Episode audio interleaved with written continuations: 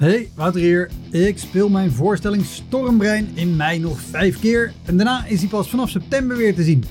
Op 2 mei speel ik hem in de Rijswijkse Schouwburg. Op 10 mei in de stad Schouwburg in Utrecht. 17 mei in het Toon Hermans Theater in Sittard. 25 mei in de Wiese in Schalkwijk. En 29 mei in het Stadstheater in Zoetermeer. Eind mei maak ik mijn nieuwe speellijst bekend, inclusief een te gekke show in de zomer. Meld je via elektropodcast.nl of woutermonde.nl aan voor mijn nieuwsbrief. Dan weet je als eerste waar en wanneer ik te zien ben. Sowieso is dat handig, want dan krijg je elke maand één mail met erin een overzicht van alle podcastgasten, de columns die ik die maand heb gedaan en alle shows die er in de maand erop gaan komen. Welkom, mijn naam is Wouter Monde. Dit is de Elektra Podcast. Een podcast waarin ik met collega's herinneringen ophaal aan shows die ze liever waren vergeten. Genoemd naar het roemruchte jongerencentrum Elektra in Sliedrecht, dat ooit bekend stond als de comedy hell.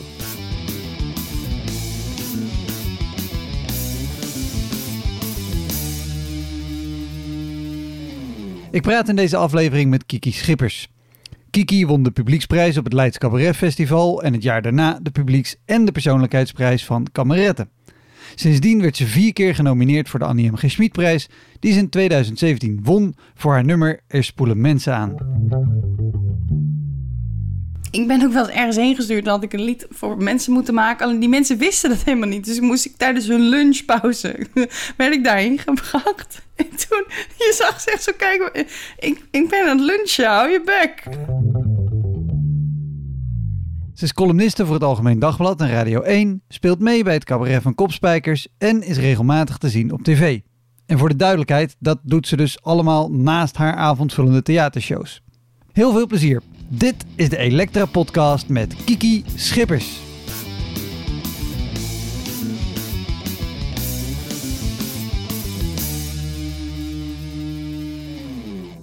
Voor mijn beeld en het beeld van iedereen die luistert, wanneer ben jij begonnen met cabaret, met comedy, met optreden?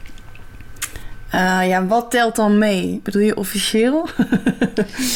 uh, nou ja, vanaf dat je gewoon überhaupt begonnen bent. Uh, niet als in officieel dat je voor het eerst betaald kreeg of zo, maar gewoon. Nee, ja, kijk. We ja. gaan het ook niet factchecken.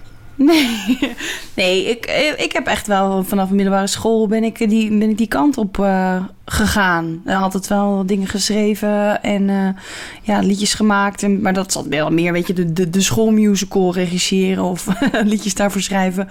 En als we nu Ja, dan wat- een solo ding doen. Ja, Dat, dat doet iedereen op zijn middelbare school. Nee, niet? nee, ja, ik was er wel super bedreven in. Nee, en Ja. toen, toen zo snel mogelijk allemaal theateropleidingen. En uiteindelijk kwam ik terecht bij de Koningstheateracademie in Den Bosch. Maar ik had nog toneelschool daarvoor gedaan. En ik was een voor, vooropleidingsjaar. En nou, allerlei om, omzwervingen. Ah, oké. Kijk, de, de reden dat ik het vraag is, is puur omdat natuurlijk heel veel van de optredens waar we het in deze podcast over hebben, het zwaartepunt ligt bijna bij iedereen wel aan het begin van zijn carrière. Omdat je daarna jezelf ontwikkelt en je speelplekken ontwikkelen mee. En als het goed is, eh, komen er echt grote rampen wat, wat minder voor, maar het dan meer om een beeld te hebben. Dus wanneer ben jij naar de, naar de Koningstheateracademie gegaan? De opleiding Eh, voor, voor cabaret in Den Bosch? Ik denk 2007, Ah, oké. denk ik. Ja, Ja. acht. Nou, zoiets. Ja, rond die tijd. En, en, maar daarvoor was je dus ook al, eh, ook al aan het spelen. Wat, wat is dan eh, eh, misschien zelfs... heb, je, heb je dingen van je middelbare school waar je iets op het toneel deed... waarbij je dacht, oh mijn god, en er zaten al mijn klasgenoten bij. Eh, nee, ja, eh, ik, ik heb niet meer een... een eh, even kijken, dat ik helemaal afging. Nee, ja, Nou ja, kijk, wat, wat natuurlijk wel zo is... Ik, ik heb ooit uh, Sugar Lee Hooper... oh, wat ben je mooi, heb ik gedaan. Als een, mijn talentenjacht. Met een badmuts op mijn kop. En sindsdien ja, heb ik nooit meer verkering gekregen in Woerden. ja, ja. maar het kwam zo. Want we, we hadden een talentenjacht met, eh, met twee meiden erbij. En dat zou Linda, Roos en Jessica doen. En toen kregen we ruzie over wie dan Linda was en wie Roos en wie Jessica. En wie welke zin mocht. En toen, in het begin hadden ze al zoveel ruzie dat ik dacht, ja, misschien gaan we gewoon niet meer meedoen. Dan ga ik me wel solo ook aanmelden. En dan was Sugar Hooper. Ja, met oh, wat ben je mooi. En toen heb ik eh, dat uiteindelijk nog met haar ook letterlijk gezongen ehm, bij Jan Rens, bij eh, Geef Nooit Op. Met, met de echte Sugar Lee Met de echte Sugarly, ja, ja, ja, ja. Laat het doek maar Oh. zakken, zeg maar. Oh, wat goed. En, en eh, voor, voor Vlaamse luisteraars die denken, Peter Rens, huh, wat? Geef Nooit Op was een televisieprogramma, volgens mij destijds, voor kinderen. En die konden dan, eh, als die een wens hadden, kon je dat insturen. En dan gingen zij zorgen dat die wens uitkwam. Ja, dat? je hoeft er niet eens kanker te hebben. Je- Gewoon je wens kwam alsnog uit. Eh, Dat zo'n programma was het, ja. En, maar was het toen ook echt jouw wens om met Sugar Lee Hooper dat nummer te zingen? Ja, want ik had, ik had net zo eh, in augustus of zo had ik zo'n ja, de Woerdense vakantieweek had ik, had, ik, had ik daar de talentenjacht mee gewonnen. Dus ik dacht, nou, nu moeten we door naar Hilversum. ik weet ook niet meer hoe dat ging. ik had geen idee, maar dat was wel eh, een hele beleving. En daar waren natuurlijk wel allemaal klasgenoten bij. En dat was natuurlijk ook wel op een bepaalde manier gênant. Nu nog steeds is het wel gênant om dat te weten. Ik denk gelijk, nou ja, als de musea weer open gaan, ga ik naar beeld en geluid om die beelden op te zoeken. Holy shit, dat wil niemand. oh, zeker wel. Eh, maar, maar goed, niet, niet, niet zo belangrijk voor nu. Maar dat, dat was op, op middelbare school. Ja. Ehm, een- Een basisschool toch? Basisschool was dat. nee, basisschool zelfs. Ja, Oh, ja, oké. ja. Ja.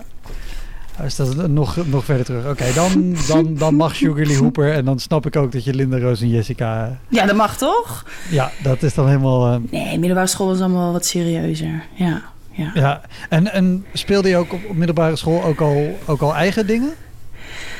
Nee, ja, ik weet wel, de eerste keer dat ik zelf iets maakte, weet ik nog wel. Dus dat was denk ik toen ik 13 of 14 was in de bak van Fleur heette dat. was bij de jeugdtheaterschool Zuid-Holland.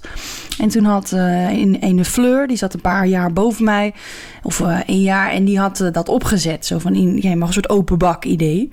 Ja, En en toen open, podium zeg maar. Ja, ja, en toen heb ik wel iets gedaan met mijn eigen liedje en, en een paar grapjes, denk ik wel. Dat was ik 14, ja. Oh, wauw. En hoe- Ja. weet je nog hoe dat ging? Ja, wel, wel aardig. het ging wel aardig. Maar ja, in ieder geval, ik vond het leuk genoeg om het... Om, ik ben niet voor eeuwig ontmoedigd toen. Nee, nou ja, gelukkig niet. Ik bedoel, anders eh, Nee, was, je, was je niet gekomen waar je nu, eh, nu was. nee, nee dat, dat, dat was wel leuk. Ja, en ik heb toen ook, op, toen ik op de Koningshuis Academie zat... vond ik het ook wel leuk om op een gegeven moment zelf zo'n open bak weer te organiseren. En, en toen weet ik nog, dat weet ik nog, op een van die open bakken... bij de Koningshuis Academie hebben we toen een rap battle gedaan. Want ik weet nog dat ik dat een keer had gedaan ergens. En toen was ik helemaal bang dat ik dat niet zou kunnen. En toen was het opeens, toen ging dat best wel goed. En toen dacht ik, oh, dat moeten we op de Koningshuis Academie doen. En toen eh, heeft Felix nog met Ruud Aarde, Felix Hezemans Felix en Ruud, Hezemans. ja, en Ruud Aarde, die hebben echt een briljante rap battle toen gewonnen. Dat was wel leuk. Dat, was, dat Oh, is echt wat goed. eng. Heb je wel eens een rap battle gedaan, Wouter? Ik heb nog nooit een rap battle gedaan. En eh, ik zeg nooit nooit, maar ik denk dat ik dat de komende tijd ook nog eh, zo ga houden. Nee, maar voor je creativiteit is het fantastisch. Nou moet ik, moet ik wel zeggen, ik had, eh, vroeger zat ik in een, eh, in een bandje. Eh, een, een Nederlandstalig pretpunkbandje. Maar ik ging eh, met mijn drummer heel vaak, dan gingen we op mijn kamer een beetje zitten blowen en bier drinken. En op een, eh, hele oude Atari, echt een Atari eh, eh, 1060 ST, Ja. eh, gingen we hele slechte MIDI beats maken. Of gewoon één, één dingetje van Dr. Dre of zo, eh, eindeloos loopen. En daar hele lange freestyles op doen. Dat was wel te gek om te doen. Ja, was je, omdat je aan het blowen was, vond je het te gek. Ja, ja, ja. Maar, maar dat, Je hoort het niet terug. nou, oh, ik, ik heb het teruggeluisterd. Ik heb er Oh, zelfs ja? nog opnames van. Ja, kijk, Ja, dat ja. ga ik dan weer opzoeken bij beeld. en- dat Ja, nou ja, als beeld en geluid mijn harde schijf daar even liggen, zou ik het heel knap vinden. Je Maar- weet niet wat de wereld nog mag brengen, Wout. Je moet Hoe- groot denken. Ja, dat is waar, dat is waar, dat is waar. Misschien gaat ooit mijn hele nalatenschap erheen. Hey, maar die, die rap battles, hoe, hoe, waren die, hoe waren die opgezet? Kreeg je een, een ehm, onderwerp vooraf? En vooral, deed jij zelf ook mee? Ja, hoe zat het nou? Ik had volgens mij... eh, ik, ik was toen bij ehm, eh, toneelschool en ik werd, werd daar heel zagrijnig van. Toneelschool Maastricht. Ik vond het eigenlijk... eh, ik voelde me niet zo op mijn plek. En toen ging ik daarnaast, ging ik als, als werk, ging ik bij, voor campinganimatie werd ik opgeleid. Maar ze namen dat heel serieus. Dus zij hadden echt van die trainingskampen met... eh, met, met, met, met dansjes en, en, en de animatiecompagnie heette en t-shirts. En je moest alles uit je hoofd kennen. En toen hadden ze, aan het eind van zo'n weekend, hadden ze een van de begeleiders, de, organiseerde een rap battle. En je mocht het tegen hem opnemen. En toen heb ik dat gedaan. En dan was het idee dat je, dat je allemaal, zeg maar, een soort strofe had om de ander te dissen. En dan had je, denk Ja. ik, eh, drie strofes. En, aan- en aan het einde, dan merkte je aan het publiek wel wie er had gewonnen. Weet je dat. Ja, ja, ja. Ja, dus het was niet als thema, maar thema was gewoon de ander dis. En op zo'n school later, eh, bij die Koningszaad, was het alleen maar leuker. Want dan kende je elkaar ook echt. Dus dan kon je ook echt verwijzen naar, eh, naar, naar iemands stinkende kamer of zo. Wat, wat natuurlijk ook gewoon de, de kracht is bijvoorbeeld helemaal van een, van een roast. Of de, degene Ja. die elkaar daar roosten, elkaar kennen of niet. Ja, ja, ja. Dan zit dat daar ook eh, onder. Maar, maar, maar wat heftiger, die, nou ja, sowieso die toneelopleiding. Eh, eh, eh, dat lijkt me al heftig. Ik- kan me er al weinig bij voorstellen. Maar waarom, waarom voelde je je daar niet, niet op je plek? Ja, het was ook gewoon vaag, weet je wel. Het was ook gewoon, ik ben toch eigenlijk... ehm, Want mijn, mijn vooroordeel bij dat soort opleidingen is dat je dus gewoon de hele dag een steen moet spelen. Of de emoties van een cactus in de vrieskou. Mm, nee, dat was echt Dat- maar twee uur in de week. Nee, dat, een viel wel mee. ja. Nee, je had ook, je had echt, je had volgens mij vijf dagen in de week had je fysieke training en zo. Eh, en je had eh, ook echt, het was allemaal best wel theoretisch nog. Dus je moest allemaal Shakespeare gaan lezen en dat gaan analyseren en zo. Dat is best wel, ik, dat, dat het vond ik ook echt wel leuk. Alleen, het was allemaal heel erg dat eh, conceptueel. Ik zat op de TP-opleiding, de performance. En dan, als het concept klopte van je performance, maar je deed gewoon ruk en, en niemand snapte er een reet van, dan kreeg je toch een goed cijfer. Ja, en dat trok ik gewoon niet zo. Van eh, doe iets met een rookmachine of doe iets met een fietslampje, weet je wel zo. En hoe, Ja. hoe vond je dat? Want dan, dan eh, heb je denk ik ook opdrachten die je uit moet voeren of die je moet spelen. Mhm. Hoe, hoe was dat om dat te spelen als je dat eigenlijk juist niet trekt? Ja, dat het was dus de hele tijd weerstand en worstelen en zaggerijnig zijn en je daar overheen zetten en dan door je leraar op je kop krijgen omdat je niet zaggerijnig mocht zijn. Of door je leraar op je kop omdat je dan, heb je er overheen gezet en denk je nou, ik neem genoegen met alles en dan was je weer niet streng genoeg op jezelf. Dan denk ik ja, eh, als ik echt streng op mezelf zou zijn dan zou ik niet in godsnaam geen ei na doen op dit moment.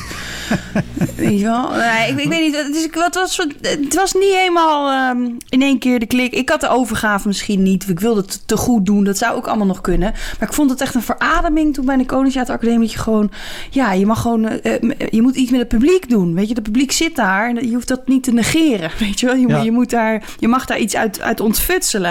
En ik vond het zo leuk. Vond, zo, werd er zoveel speelser van. Het is, eh, ja, Ja. zo heb ik dat wel al meegenomen. En, en speelde je in die tijd ook al, deed je toen al dingen die meer richting cabaret gingen? Of is dat echt pas vanaf de Koningstheater gekomen? Nee, dat was daarvoor al. Ik was al op het eind van de middelbare school al echt kleinkunstdingen aan het doen. Ja.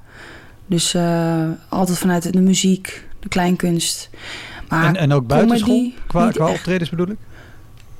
eh, eh, nee, ik heb, oh, ik heb wel een keer een comedy night gedaan bij de toneelschool. In de tribunaal. Dat was die stamkroeg.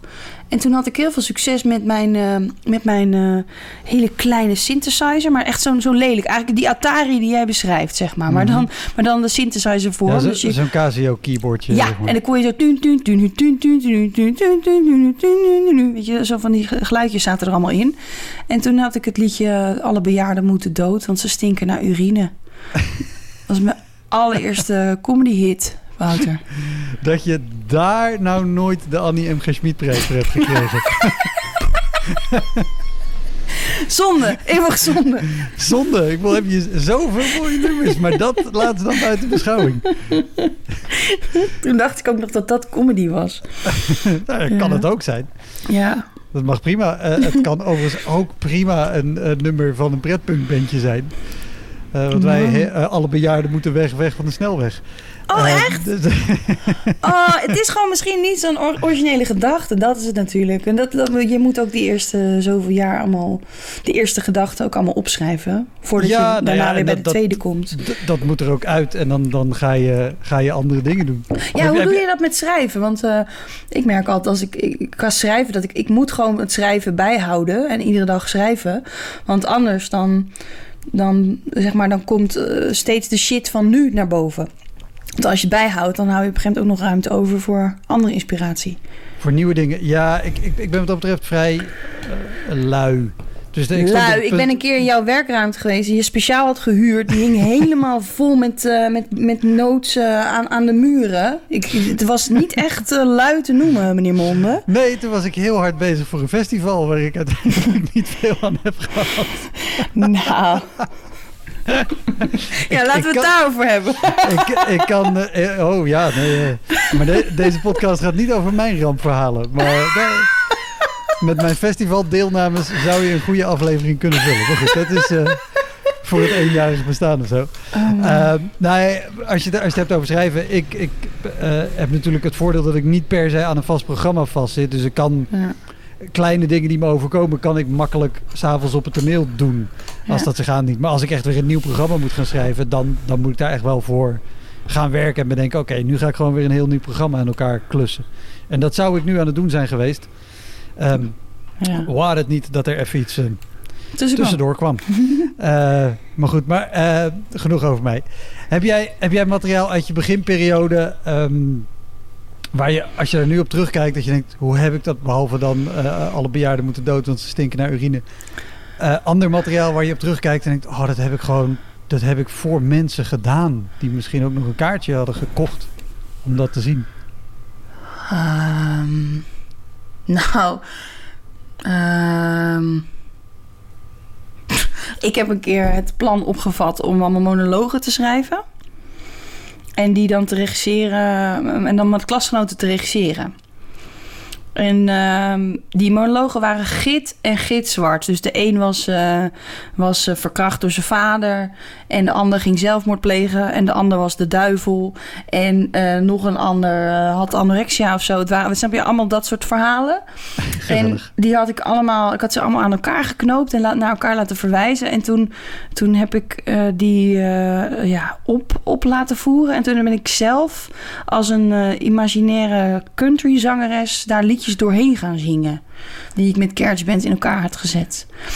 En ehm, ja, ik denk nu wel van nou, dat had je niet hoeven doen, al die moeite.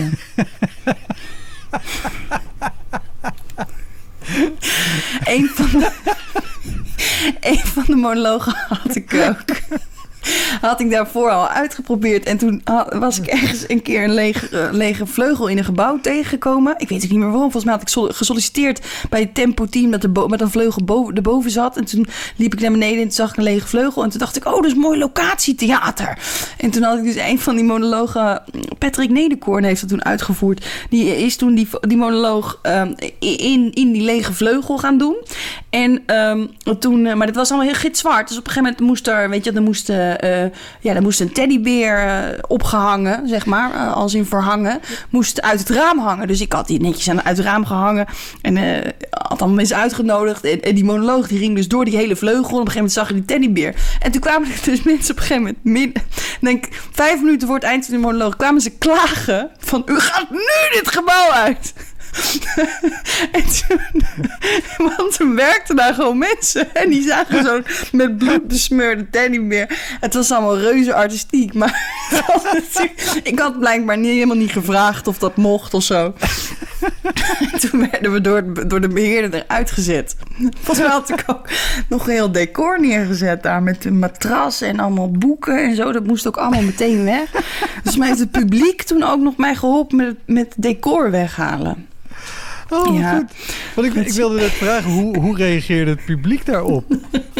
Ja, heel lief. Want kijk, als je, als je bij is ook een... niet per se goed. Nee, maar als je bij een maker bent en die, eh, snap je, en die wordt onder vuur genomen door de beheerder, dan, dan Ja, ben je medeplichtig gewoon. Ja, ja sorry, dat, dat, dan stelde ik de vraag niet. Hoe, hoe reageerde het publiek voordat die, voordat die beheerder kwam op die gitzwarte monologen? Ja, dat was. eh, Ja, ik, ik had toen nog niet zoiets van, er moet een reactie uit het publiek komen. Hè? Ik wilde ze gewoon überhaupt gewoon eh, raken. Dus ik Ja. dacht gewoon, als ik ze gewoon kapot maak en hun ziel eh, besmeur, dan eh, is het genoeg. Dan zit ik ook goed. Hebben ze ook een leuke avond. ja, ik kwam echt pas later achter dat je met humor toch ook een ander doel kan bereiken. Nee, dit is, dit is klets. Ja, Het was een mooi experiment, dat wel. Ja, oh, absoluut. En, en een goed verhaal. Dus alleen al daarom fijn dat je wel de moeite hebt gedaan. Eh, wat, eh, eh, dan dan heb je de academie gedaan. Dan Mm. daar, sowieso, daar ben ik wel. Ik had het daar met Tim Hartog ook over. Die heeft Ja, ook mee gedaan. Timmy. Die heeft natuurlijk ook de Koningstheater Academie gedaan.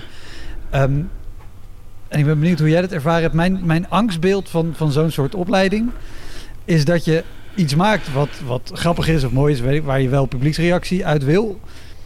Ehm, maar dat je dat dan moet spelen voor eh, medeleerlingen en, en misschien een paar docenten.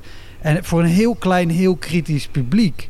En dat lijkt me zo ontzettend lastig. Heb jij dat, heb jij dat ook zo meegemaakt? Of, of valt dat heel erg mee? Of hoe, eh, hoe vond je dat?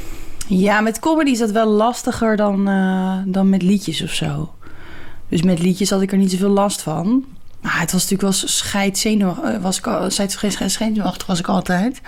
Ehm, het voordeel van het Koningstheater is dat je ook heel vaak voor publiek ging spelen. Dus dan kon je in het Koningstheater, weet je, dan, kon, dan had je gewoon ander publiek dan alleen je, je medeleerlingen.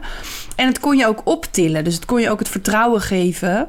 Eh, ik, ja, ik ken ook mensen van de academie die gewoon als ze hun mond al open deden, eh, gingen mensen al om ze lachen. Weet je wel? Ja. Dus dat kan je natuurlijk heel veel vertrouwen geven om te groeien. Maar het heeft inderdaad niet zoveel te maken met de werkelijkheid en eh, hoe goed je daarin bent. Dus qua ontwikkeling ja, moet je op een gegeven moment wel echt naar buiten. En toen je eh, op een gegeven moment naar buiten ging, of mocht, Mhm. of hoe je het wil noemen. eh, Hoe, hoe ging dat? Want ik kan me ook voorstellen, als dat dus wel enigszins een veilige omgeving is waarin je van alles kan doen Mhm. en uitproberen. En je komt dan opeens daar buiten voor mensen die gewoon denken: ja, het zal wel wezen dat jij een opleiding doet. Ik wil gewoon een leuke avond. Ik wil gewoon een bier drinken. Nou het ergste is natuurlijk als je kan zingen, dan, eh, dan, dan word je geboekt voor van die, van die achtergrondsnabbels.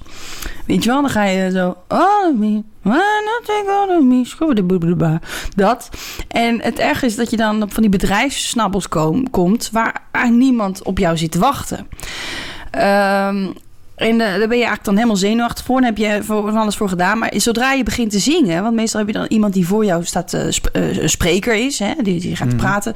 En dan zegt hij... nou, en dan nu de muziek. En eigenlijk zodra je dan inzet... gaan ze, gaan ze er doorheen lullen. en kijk, als het nog jazz is, oké. maar als het geen jazz is... en helemaal op maat gemaakt nummer... is dat gewoon zo kut. Het is echt zo kut. Want je hebt dan altijd zo één tafel... met, met, met waarschijnlijk de verantwoordelijke... die jou geboekt heeft. Hè, en die ook het voorgesprek heeft gedaan. Die is dan helemaal zo geconcentreerd. En zo naar de buren. En je hebt gewoon drie tafels die echt... ja, zoals een worst wezen wat je doet. En dat heb ik ook gemerkt. Als je in zo'n congres of zo, als je dan vijf keer terugkomt, dan moet je de eerste keer zorgen dat je ze hebt. Want anders heb je ze gewoon daarna vier keer niet meer. Snap je wat ik bedoel? Oh, ja, nou ja, sowieso, ik snap wat je bedoelt qua, qua dit soort optredens, dat, dat de aandacht weg is.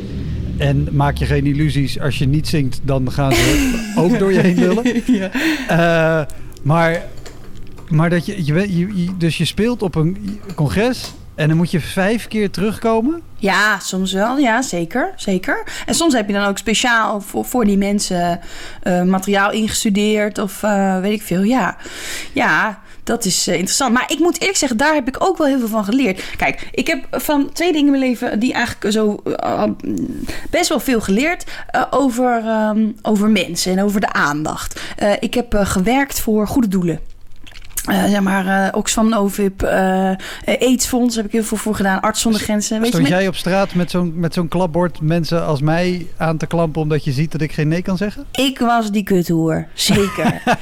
Zeker, dat was ik. En, maar daar heb ik zoveel van geleerd over, over hoe je mensen bij je houdt. Weet je wat? hoe, hoe, je, de- hoe je het moet aanpakken, zo'n gesprek. hoe je moet communiceren. En eigenlijk, op het moment dat je dus op zo'n speelt, heb ik Ja. ook, ook geleerd. Als, je, als het je dan lukt met jazz en Engelse of, of Spaanse nummers, mensen aandachtig te houden, ja, dan kan je alles. Snap je? Dus ja, ik, dus... nou ja, de, de, de- vertel me alles. Nee, wat- ja, we, we gingen dan. Je, je ging allemaal van die, van die trucjes uitproberen. Ik bedoel, het is, allemaal, het is allemaal niet. Ik zeg niet. Kijk, daarna moet je gewoon weer terug naar de inhoud. Maar qua vorm, dan ga je van die trucjes van eh, eerst heel zacht en dan opeens hard. En even onverwachte dingen. Of, of eh, mensen aanspreken in publiek. Natuurlijk, wat je ook hebt hè, als je comedy doet. Dat je dan. eh Ja. hey meneer in de bar met dit groene hemd aan. Hè? Ik zie jou ook wel ervoor aan dat je. Nou, dat soort dingen. Dat zijn natuurlijk allemaal trucjes om mensen erbij te houden. Om het spannender te maken. Ja. Nou, muzikaal gezien heb ik dat wel echt geleerd in die jaren. Van dat iedereen me negeerde. En aan het eind was het gewoon niet meer zo. En, en, en toen merkte ik wel dat ook ehm, de opdrachtgevers iets minder eh, blij met mij waren. Want ik was gewoon niet geschikt. Dan wilden ze gewoon voor me- mij voor achtergrondzanger. En dat, dat deed ik dan gewoon niet. Vertikte ik gewoon. ja, nou ja, en, en terecht. Ik bedoel, dan, dan moet je een combootje boeken dat zich afficheert als wij spelen lekker in een hoekje een beetje easy listening. Ja, maar je weet in het begin ook nog niet wat je wil natuurlijk. Kan je een specifiek ding noemen wat je hebt geleerd uit, uit op straat donoren werven voor goede doelen? Dat je, dat je mee hebt kunnen nemen naar het podium? Ehm, ja, ik was nooit zo'n charmeur of zo. Ik was nooit zo vrouwelijk. En ook als je mij... Nou, je, je kent mij van achter de schermen een beetje. Ik ben toch meer een beetje one of the guys. en eh, ik heb dat wel geleerd toen. Dat ik toch iets meer ging flirten... en iets meer me als vrouw opstelde. Ja, ik weet nog... eh, dat moest ik één keer op toneelschool doen. En toen was ik helemaal huilend. Vond ik helemaal spannend. Eh, eh, maar daar heb ik dat uiteindelijk wel ontwikkeld. Ja, dat je ook dat je een vrouw mag zijn op het toneel. Dat ik natuurlijk ook nu heel vaak van... oh ja, je bent zo, anders op het toneel. Of bij vriendjes van... nou, verdomme, voor hun kleed je wel mooi aan en voor mij niet. maar eh, dat denk ik wel. Maar technisch, ja, technisch, god. Ehm, nee, technisch weet ik even nu niet. Even een zijstap, maar zo'n zo'n zo'n baan als zo op straat staat, want iedereen mag natuurlijk graag afgeven op dat soort lui, maar de andere kant is, het is ook gewoon iemands werk, op dat moment jouw werk. Ik kan me voorstellen dat heel veel mensen je negeren of gewoon iets bot zeggen. Heb je daar ook wel eens gehad dat iemand gewoon een, een, een hele goede afwijzing heeft of iets heel grappigs, dat je denkt, oké, was- het is kut dat ik je niet binnen heb kunnen halen, maar dit was wel een goeie. Ja, tuurlijk. Heel veel. Ja, tuurlijk. Soms heb je meer respect als iemand gewoon... Dat sowieso. Ik heb meer respect voor iemand die gewoon in mijn, toen in mijn gezicht zei van... eh, nee, ik vind dit helemaal ruk. Dan, eh, dan iemand die gewoon net doet alsof hij je niet ziet. Ik vind het ook zo schattig. Weet je, je hebt zo'n winkelstraat en dan is in Velp. Weet je wel? Dat je ook denkt... ik wist niet eens dat er een winkelstraat in was. Maar oké, je moest daarheen. En dan lopen er twee mensen. Jij en de ander. En dat hij dan net doet alsof hij je niet ziet. Vind ik, zo, vind ik zoiets, zoiets schattigs hebben. Nog even die, die bedrijfsoptredens. Want, want is, is, dat, dat is, neem ik aan, een, een echt voorbeeld geweest waar je naar verwijst dat je vijf keer terug moest. Nee, dat is heel vaak zo. Oké, eh, dan, dan, dan. dus dan open je de idee met één lied, snap je? En dan kom je na, na een kwartier kom je terug met twee liedjes. En dan na een half uur kom je terug en dan breng je een ode aan eh, de directeur van een bedrijf of zo. En dan eh, doe je na afloop doe, doe je nog één lied. En dan na afloop moet je nog een, een paar chansons doen in, bij de naborrel in de foyer, zeg maar. Ja. Maar als je dan in het begin dat soort shows had waar- waarbij je nog niet de technieken had om die aandacht in, aan het begin goed te pakken en iedereen erbij te houden. Hoe, hoe laat je je dan in vredesnaam nog op voor de derde, vierde of laat staan de vijfde keer dat je weer terug moet? Ja, dat was soms echt huilen. Ja, dat was echt een soort depressievig. Ik was heel blij dat je dan vaak met muzikanten bent. En dat je, dat je, ja, dat je samen in hetzelfde schuitje zit. Waardoor je elkaar weer een beetje eruit lult. Dus het is wel fijn om wel een eigen kleedkamertje te hebben... waar je een beetje kunt eh, babbelen met elkaar. Ehm, maar nee, dat, en dan zie je daar ook echt tegenop en zo. Ik heb, zelfs, ik heb zelfs één optreden gehad. Oh ja, dat was een van de eerste keer dat ik op Twitter zat. Ik heb een optreden gehad en eh, toen moest ik drie keer terugkomen. En toen zijn ze over mijn liedjes gaan twitteren na de tweede keer. Of na de eerste keer. Van eh, Jezus wat een stomwijf en dit en dat. Oh, wat fijn. Ja, en toen kon je dat dus terugvinden op Twitter. Ehm, en toen moest ik nog een keer terug. En toen moest ik nog een derde keer terug. En toen de derde keer eh, lukte het me wel om ze, om, ze beet te pakken en om ze te laten lachen en zo. en, en dan zie je dat ook op Twitter, zie je dat terug, zie je dat gebeuren. Ja, dat vond ik wel echt uh, heel vervelend en, en heel, heel ontspannend, maar ook vooral heel onveilig. Het is echt heel onveilig, want als mensen gewoon besluiten om, ja, om, om, om gewoon meteen al een recensie neer te zetten, terwijl je eigenlijk nog niet eens alles hebt gedaan die avond, dat is wel echt uh, ja, heel naar. Is dat altijd goed geregeld, zeg maar? Want je zegt, nou, het is fijn dat je even een kleedkamertje hebt waar je, waar je terug kan mijn ervaring is dat je ook vaak zat, oh, een kleedkamer. Nou ja, eh, je kan hier achter dit scherm staan. En als je je dan zo draait, dan ziet niemand je. Oh, maar ik voel me altijd zo'n diva als ik daar dus over begin. Als ik inderdaad binnenkom en ik merk dat het niet geregeld is. En dan, ik vraag altijd eerst waar is koffie, waar is het toilet en waar is een kleedkamer.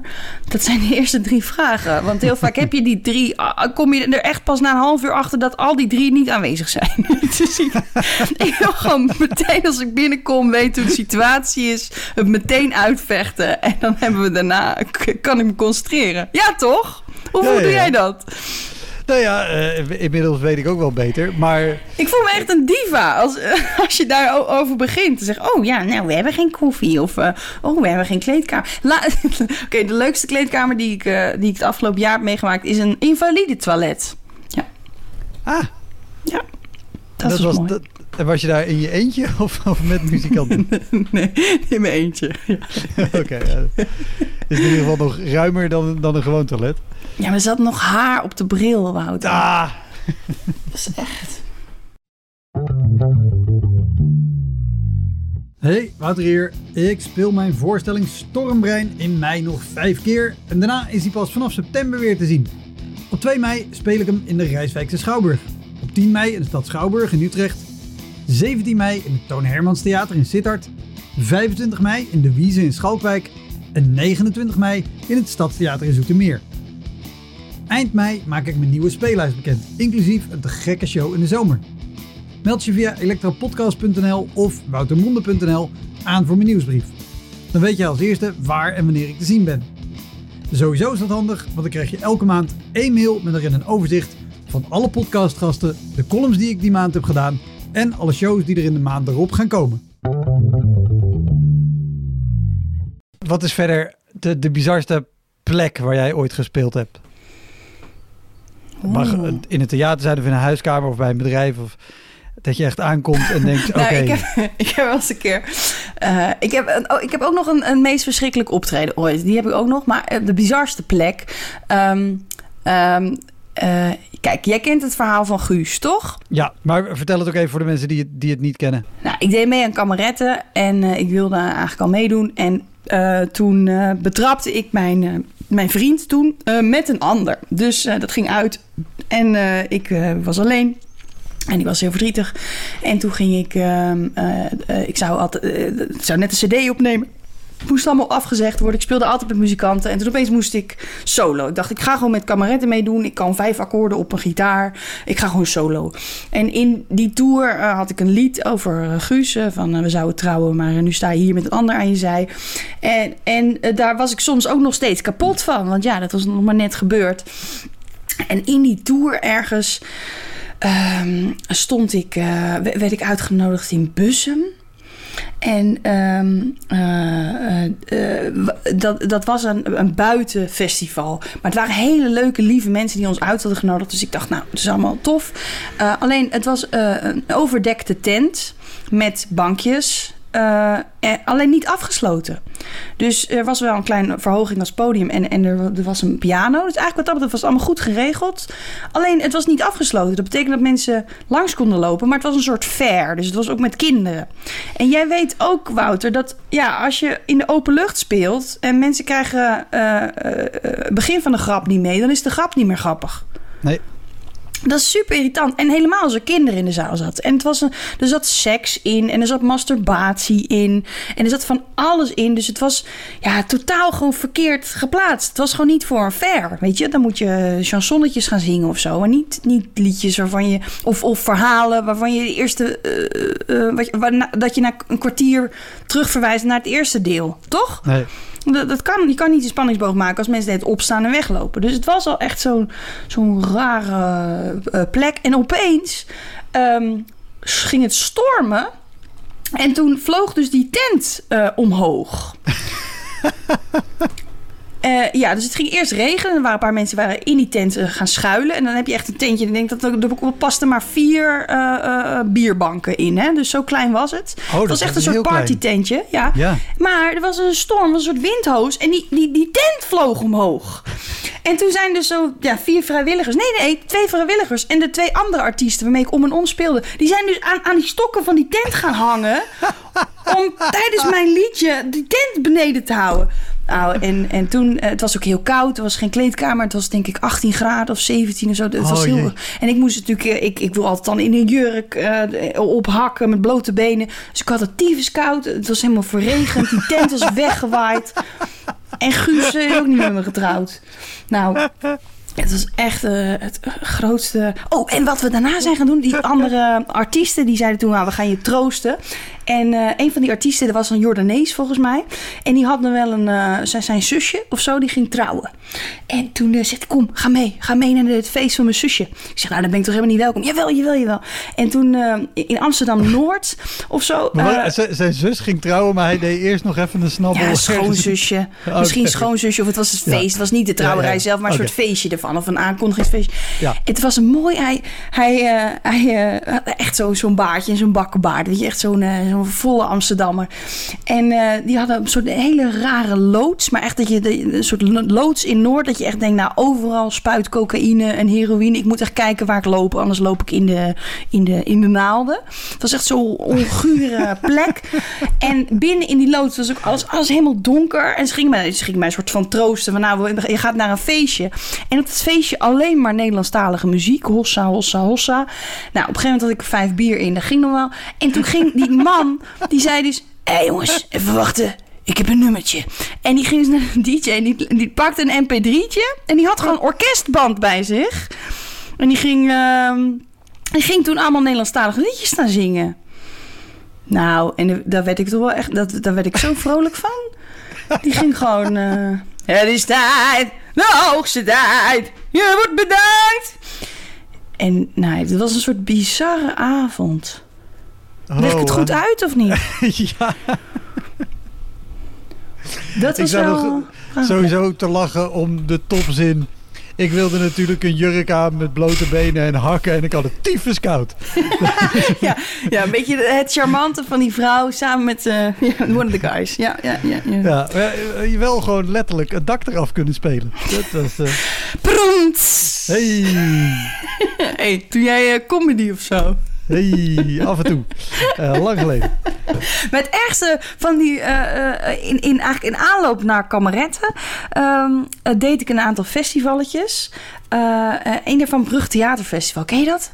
Nee, zeg Ken maar jij- helemaal niks. Ken je Café Theaterfestival? Ja? Ja, van naam. Maar Utrecht en Ja. dan in, in Kroegen. ja. Nou, dat En hadden ze in in haar... kroegen worden, worden eh, theatervoorstellingen geprogrammeerd. En dan kan het publiek dan wisselen tussen de kroegen, toch? Ja, ja, Ja. ja. Ja, zeker. Als een soort huiskamerfestival, maar dan eh, in kroegen. Ja. En ehm, eh, in Alkmaar deden ze het Brugtheaterfestival. Want het heet daar de Brug of zo, daar dat, het centrum. En daaromheen hadden ze allemaal cafés. En ik stond in... oh God, waar stond ik? In... ehm, nou, nu weet ik het even niet meer. Maar ik, in de Koning. Volgens mij stond ik in de Oké. Koning. En ik moest dan eh, een half uurtje spelen. En eh, ik weet het nog, het was, het was, ehm, eh, het was een try-out voor kameretten. Ik stond daar inderdaad eh, eh, op mijn hakken in die jurk. Maar ik, ik, mijn podium was eigenlijk zo'n hoge ehm, bank achterin. Je hebt wel eens van die hoge banken met van dat leer Ja. eh, achterin met van die hoge tafels, toch? En dat zit zo tegen de achterwand, nou, daar, Ja, naast de de, hoogte van toiletten. een staattafel, maar dan een hele hoge bank dat je eraan kan zitten. Juist, ja, dat idee. En daar moest ik dan op gaan staan. Alleen het probleem was dat er geen lichtje was. Want het lichtje was voor mij en dat, dat scheen eh, niet op mij, maar op de kroeg. Dus het was al een soort raar, clair obscuur uh, setting. Verder was er geen zender aanwezig. Um, maar mocht ik een soort geïmproviseerde zender uh, van het festival hebben... was heel lief, was ook een technica bij. Een, zender als in uh, een microfoon? Een microfoontje, om, ja, een microfoontje. Ja. Um, en mijn, mijn gitaartje was aangesloten. alleen we hadden gesoundcheckt. En toen kwam opeens vol met publiek... Um, en uh, ik hoorde die gitaar niet meer. Want uh, rechts, een, een, soort rechterkamer van de kroeg, daar was een uh, verjaardag bezig. Dus ze hadden een, een theaterfestival geprogrammeerd in een kroeg waar een verjaardag ook bezig was. Met 25 man. Dat was interessant, want dat lukt niet helemaal. Um, ik sta op die bank. Ik zak op een gegeven moment door die bank heen. Uh, ik sta dus niet in het licht. Uh, op een gegeven moment gaat uh, hoe, die... Hoe, hoe bedoel je, je zakte door de bank heen? Met, die hakken. Die hakken die, Oh, die prikten in de bank. Dus die, die bank was stuk. Uh, ik speelde gewoon door. Maar omdat dus die uh, verjaardag zo luidruchtig was... hoorde ik dus niet precies mijn gitaar terug. Dat is op zich geen probleem. Uh, waar het niet dat ik een liedje moest zingen... en dat ik natuurlijk moest weten welke toonhoogte. Toen heb ik dus de tonica verkeerd gehoord... en heb ik op een terts onder mijn eigen liedje heb ik mijn liedje parallel meegezongen. Want ik had niet door dat ik eigenlijk een terts hoger moest zingen. Want ik hoorde alleen maar bepaalde tonen uit die gitaar. Ik hoorde mijn gitaar niet goed genoeg. Toen viel de zender uit. En toen is uh, iemand uit het publiek is naast mij op zo'n tafel gaan staan... om het microfoontje de hele tijd naast mijn mond te houden. en toen zag ik op dat moment de programmeur op de eerste rij... En daarna um, kwam er opeens allemaal water uit het toilet links van mij. Onder de deur door. Nee. Dus toen is het toilet overstroomd tijdens het spelen. En toen bleek er achter in de zaal ook nog een baby. Dat, dat was echt mijn mooiste optreden ooit, Wouter. Oh, wauw. En hoe, hoe lang moest je hier doorheen slaan? 25 minuten. Oh. Ja, ja, dat was echt mijn mooiste optreden ooit. En ik heb daarna echt gaan huilen, huilen, huilen. In die caravan die ze daar hadden neergezet. ik zei, ik wil niet meer terug. Ja, maar je moet nog een keer. Ik wil niet meer, ik wil niet meer. ben, je, ben je teruggegaan of heb je gezegd, ik doe het echt niet? Ja, tuurlijk, tuurlijk. Ik ga altijd terug. Tuurlijk. En, ja. en wat, wat is het dat je toch zegt altijd terug. En ook als je aankomt en je zegt eerder, ik ben een diva en ik wil weten waar is koffie, waar is de wc, waar is mijn kleedkamer. Nee, ik voel maar, me een diva. Het is natuurlijk geen diva, het zijn gewoon de voorwaarden. Ja, okay, okay, ja. ja. Nee, maar, maar wat ik wil zeggen, als je blijkbaar dus bij zo'n festival in een café komt en ze zeggen, nou ja, uh, je mag daar op die zachte banken op één meter hoog spelen naast een kamer met een feest erin. Dan zeg je ook nog steeds ja, ga je er doen. Nou, of nu daar, niet meer? Daar kom, ja, dat doe ik dan nu niet meer. En daar kom je op een gegeven moment ook achter. Dus nu stel ik dat soort vragen voordat ik binnenkom. Wat, wat zijn voor jou ik, absolute dingen om te zeggen... nee, dan ga ik het gewoon niet doen? Nou, als er geen aandacht is. Dus ik werd laatst weer gevraagd om een, om een lied speciaal ergens voor te schrijven... en, en het dan een uur lang in een hal te gaan spelen. Zeg maar een uur lang. Ja, want dan kan je het gewoon voor iedereen even kort spelen. Dat je denkt, maar twintig keer dat lied spelen? Ja. Mensen willen dat helemaal niet.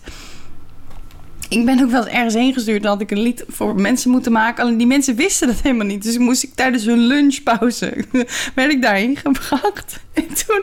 Je zag ze echt zo kijken. Ik, ik ben aan het lunchen. Hou je bek. ik heb geen zin in een lied. Er is iets met theater dat je een soort de magie van de concentratie moet hebben. De ja. aandacht. En dat is toch waarom jij ook publieksopwarming doet. Ja, ja, onder andere. Je wil, je wil het publiek bij elkaar. Maar jij schijnt toch echt op Scheveningen ook van die vrijgezellen dingen te hebben, te hebben gedaan. Oh, met de pier. ja, ja, ja. Op Scheveningen... hoe doe je dat dan? Hoe kun je die massa... Nou ja, wat, wat daar het voordeel was... Kijk, uh, um, wat het ding was bij Scheveningen... daar heb je uh, de pier en aan het eind van de pier is een heel groot... Uh, restaurant, dat is dat, dat ronde ding. Dat, ja. dat, heb je gezien als je ooit in Scheveningen bent. Op de bovenste verdieping waren ze een groot restaurant begonnen. En daar zou uh, een aantal keer in de week comedy moeten zijn. Is dat waar al die comedians zeg maar, zichzelf van afstorten uit zelfmoord? Oh man. Of nee, dat, wacht, dat is de bungee jump plek. Sorry, ik bedoel iets anders. Ja, maar ik denk dat we het allemaal graag hadden gedaan. En we stonden daar echt met allemaal gewoon professionele comedians met echt lange carrières ook. Eh, maar zat, je speelde daarboven zat 300 man, maar die kwamen allemaal via vakantieveilingen en dat soort dingen. Die hadden heel weinig aandacht. En terecht, want je zit er en ze hadden eten, vier gangen. Ja, ja. En er kwamen uiteindelijk vier comedians. Maar je hebt ook het uitzicht van de zee. Ja. En gewoon alle gesprekken om je heen. Heel veel prikkels. Er speelde een band tussendoor. Die ramde er 50 nummers op een avond doorheen. En er zaten allemaal Dirty bedrijfsfeesten. En oh, nee, nee, niet de Dirty Daddies. De Dirty Daddies die doen van elk nummer een half minuut of een minuut. Zij speelden 50 volledige nummers. Nee, gek. Mensen kwamen binnen om half zeven en gingen de deur uit om 11 uur, kwart over elf. Dat is een hele lange avond. Ja. ja, normaal zet je dan een cd op met van 50 nummers. Denk. Ik, had, Ja, ik, ik nee. herken dit wel, want ik had laatst dat ik... eh, er was hier zo eh, in Woerden, waar ik woon, had je zo diner op hoogte. Eh, had een Ja. restaurant dat georganiseerd. Ehm, en en, en, eh, en toen kreeg je dus een, een zoveel gangen diner op hoogte. Maar toen, toen had je dus ook een mogelijkheid dat je daar dan een entertainer, een zanger bij... bij eh, kan boeken. Dat, dat wil je helemaal niet, want je bent al op hoogte. Eigenlijk het feit dat je er moet dineren is al een soort van te veel prikkels. Ja, ja, absoluut. Nou ja, maar dat is eh, na- natuurlijk het, het gevaar. Maar dat is ook bijvoorbeeld met zo'n, met zo'n optreden in zo'n tent. eh, Waar mensen in en uit kunnen lopen. Ja. Dat zijn ook al te veel prikkels. Want al gebeurt er niet eens veel. Je zit toch naar buiten te kijken. Eh, en je, je bent toch afgeleid als je het geluid hoort van een, van, een, van een brommer die voorbij rijdt. Dan denk je, oh, een brommer, zo iemand pizza? Ik heb eigenlijk wel zin in pizza. Wat is- ik eigenlijk de lekkerste pizza? En dan ben je alweer een halve grap verder. Of in jouw geval een lied verder. Ja. ja. Maar dat, nou, dat wij, zijn me- wel gezegend met dat, dat ons publiek vaak minder gedachten per minuut heeft dan wij, denk ik. Ja, dat, zou kunnen.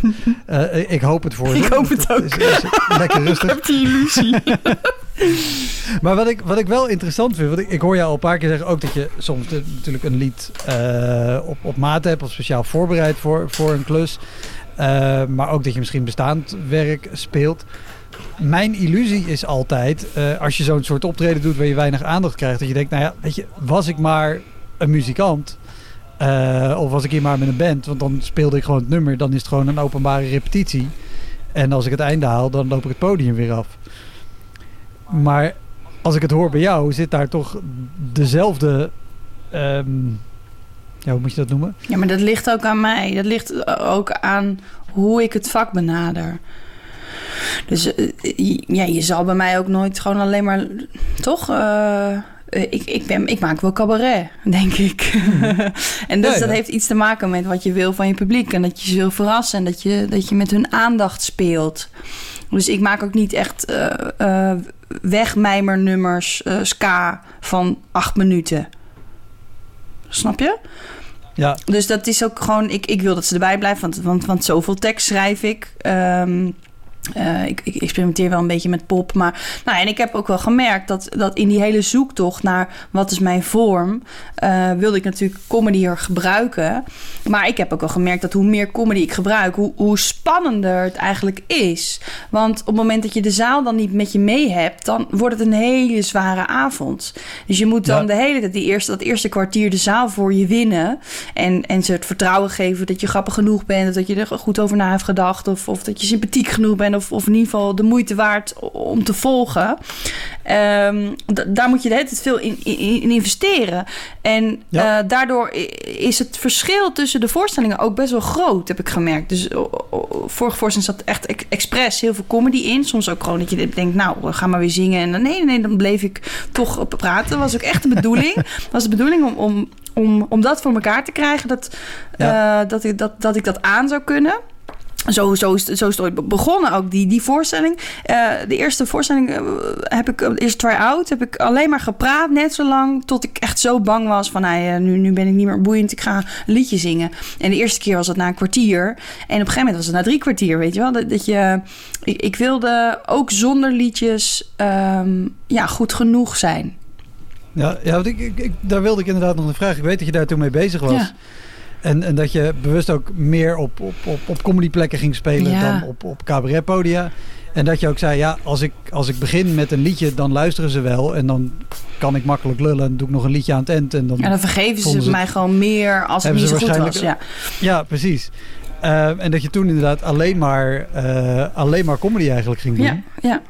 En het, het- ging, ging dat, en, en dat is niet om te, om te zeggen dat zal vast wel mis zijn gegaan, maar, maar ging, dat, ging dat alle keren goed? Want ik weet dat je het ook heel spannend vond destijds om dat te doen. Ja, tuurlijk, maar dat ging ook soms helemaal fout. Ja, tuurlijk, dat ging soms echt helemaal fout. Eh, nee, het verschil is dan gewoon groter tussen de ene en de andere show. Dus soms gaat het echt fantastisch. Ik heb eh, een keer een avond gehad in, in, in Utrecht i- bij Said. Dat je echt iedereen wegspeelt. En dat, je, dat het echt niet uitmaakt hoe lang het duurt. En wat je zegt, alles is grappig. En, Ja. en soms was het echt, eh, ja, god, eh, schrapen. En dat ook in Toemler gehad. En dat was ook wel heel spannend om mee te maken. Dat je, dat je iets voor had bereid. En dat, ik, dat ging goed. Eh, of nee, datgene wat ik al een paar keer had gedaan. Daar begon ik dan mee. Als een soort safe, eh, weet je wel. iets wat ik al Ja. ken. En daarna ging ik naar nieuwe dingen. Allemaal doodgevallen. Allemaal. En dan eigenlijk binnen, binnen drie minuten is het hele publiek afgehaakt. En dat voelen, dat is wel ehm, heel indrukwekkend. En daarna heb ik dan geprobeerd om het weer op, terug te krijgen met weer wat bestaande grappen. Maar het is ook één keer echt niet gelukt. Gewoon dat je, ja, dat het gewoon helemaal doodvalt. Ja, dat is, dat is, ehm, dat is, dat is de hel. Wat is dat? Dat is een soort, ja, het is een soort ravijn wat, wat, wat, wat waar je invalt. Een soort zwarte, doodse massa. Heb je die film King Kong gezien? Nee. Die hele vette, die, met- weet je, met die enge beesten allemaal. De laatste... Nee, ik, ik ben heel slecht met films. Je kan echt Oké. 180 films tegen me zeggen, heb je die gezien? Waarvan iedereen zal zeggen, ja natuurlijk, dat is een klassieker. Ja. En dan heb ik, ik heb hem nog niet gezien, Nou, maar Airplane heb ik wel films. 40 keer gezien. Oh ja, ja, ja precies. ja, dat, ik, ik heb dat ook hoor. Ik heb eh, van die fases dat ik eh, films kijk. Maar, maar daar moest ik aan denken. Aan, aan, aan, aan die enge, dat enge ravijn. Wat gewoon alleen maar zwart en eng en donker is. En daar zweef je dan hoe- gewoon in. Hoe, hoe is dat voor jou? Ik denk als je normaal zo'n situatie... Heb je, nou, la- laat ik het anders vragen. Heb je ook wel eens zo'n situatie gehad, maar dat je wel nog wist... Oké, ik heb wel een piano staan of ik heb, een, ik heb mijn gitaar bij me. Nu ga ik naar een liedje. Ja, tuurlijk. Of- ja. Of komt het dan minder, minder snel voor, omdat je al die, die, die veiligheid hebt, mis- misschien liedjes daarvoor gedaan? Eh, nee, ook- nou, vooral in, in, het, in het uitproberen van eh, het vorige programma heb ik het wel gehad, ja. Maar ik zocht het ook op. Ik dacht, waar zit de grens? Ik wil echt weten waar de grens is. Waar, de- waar zit de ondergrens? En eh, omdat ik, ik wilde er niet meer mee wegkomen. Dat was het. Dus soms, ik, ik kwam er soms gewoon mee weg. En dat, dat wilde ik niet meer. Ik dacht, oké, ik wil weten waar, waar het niet goed is. En ik wil dan mezelf eruit kunnen redden. En dat wil ik leren. Ja, dus ik heb het heel erg opgezocht. Maar dat is ook best wel... Daar zijn ook echt theaters die, die nu zeggen... Kiki, we willen heel graag boeken, maar na de première. Want die try-outs van jou, dat hoeven we niet. echt? Ja, echt. Omdat, omdat ik daar gewoon eh, flink in ben gaan experimenteren toen. Daar heb ik nu... Dat zou ik... Nou, komend programma pak Ik ik, moet- dat even anders aan. Heel eerlijk zeggen, dan laat het theater zich ook wel heel erg in hun kaarten kijken.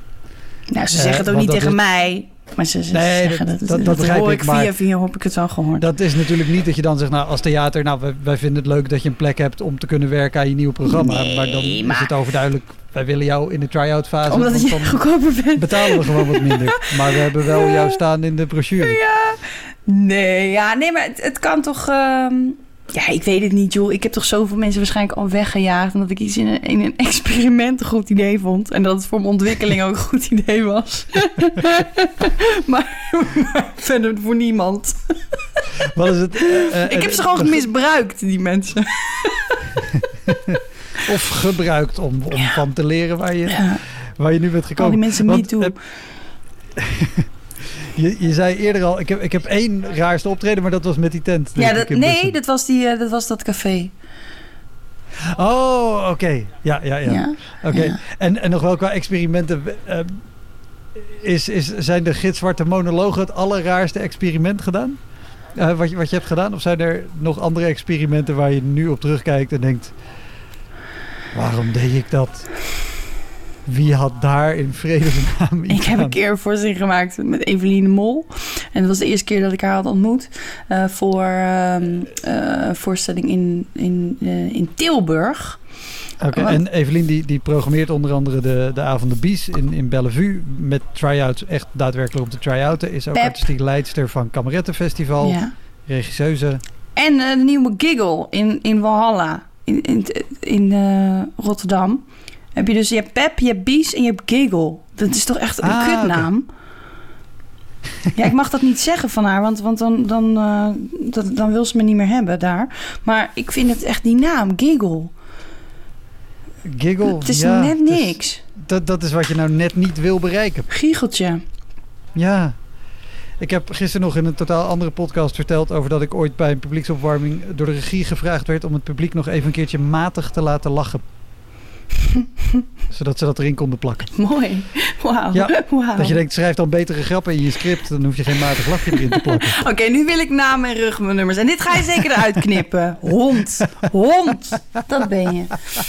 Nee, maar... Maar, eh, Maar goed, een Mol- Ja, en toen heb ik ook iets zoiets weirds Ja. gedaan. Ik heb live zitten chatroulette met allemaal piemels. eh, en dan eh, op de beamer. En ik heb een soort... Ik had een sketch waarin ik een, een rode onderbroek aan had. En dan, dan boog ik me voorover. En dan zag je dus mijn hoofd ondersteboven. Maar dan had ik een masker van een kip opgedaan. En daar deed ik een choreografie mee. Dat is denk ik... ja, ja dat, vroeg Evelien toen ook heel vaak. en ik dacht, nee, dit zegt, zegt heel veel. Ja, ik haalde toen altijd filosofie erbij. Ja, wel Nietzsche, dit en dat, had ik waarschijnlijk wel gezegd. ja, dat... eh, zo, eh, zo, zo was dat. Ja, ja. En ik heb ook een keer bijna zonder repetitie eh, met een Argentijn een, eh, een, een, een voorstelling van 20 nummers gespeeld. Voor een uitverkocht theater. Dat was ook dat ik na afloop dacht: ja, hebben deze mensen hiervoor betaald? Ik weet het niet. Maar ja, dan is zo iemand Argentijns, dus dan vergeef je die alles. Dan denk je gewoon: ja, joh, die mensen weten helemaal niet wat akkoorden zijn. ik denk dat het zo Wat, is wat weten ze in Argentinië nou van gitaar spelen en Je moet wel la en si zeggen en zo. harmonica's en zo? Nee. Maar, Ehm. maar eh, ja, dat. Te gek? Ik weet het niet. Dankjewel. Ja. Dat was hem, de Elektra Podcast. Meer informatie over mijn gast van vandaag en linkjes naar van alles en nog wat vind je in de omschrijving van deze aflevering. Er staan ongelooflijk veel afleveringen online van Elektra.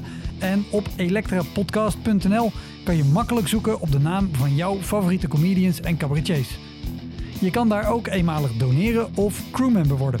Als crewmember betaal je maandelijks een klein bedrag, maar dan krijg je ook nog eens bonusmateriaal. Je luistert voortaan zonder onderbrekingen en je krijgt consumptiebonnen die je kan inleveren bij een show van mij. Ik vind het sowieso te gek als je een keer komt kijken bij mij.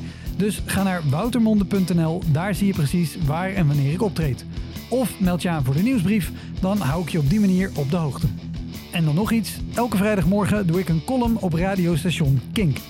Je kan die column terugluisteren als podcast. Hij heet Kink op de Week en je vindt hem in de app waar je ook deze podcast luistert. Oké, tot de volgende Elektra. Hoi!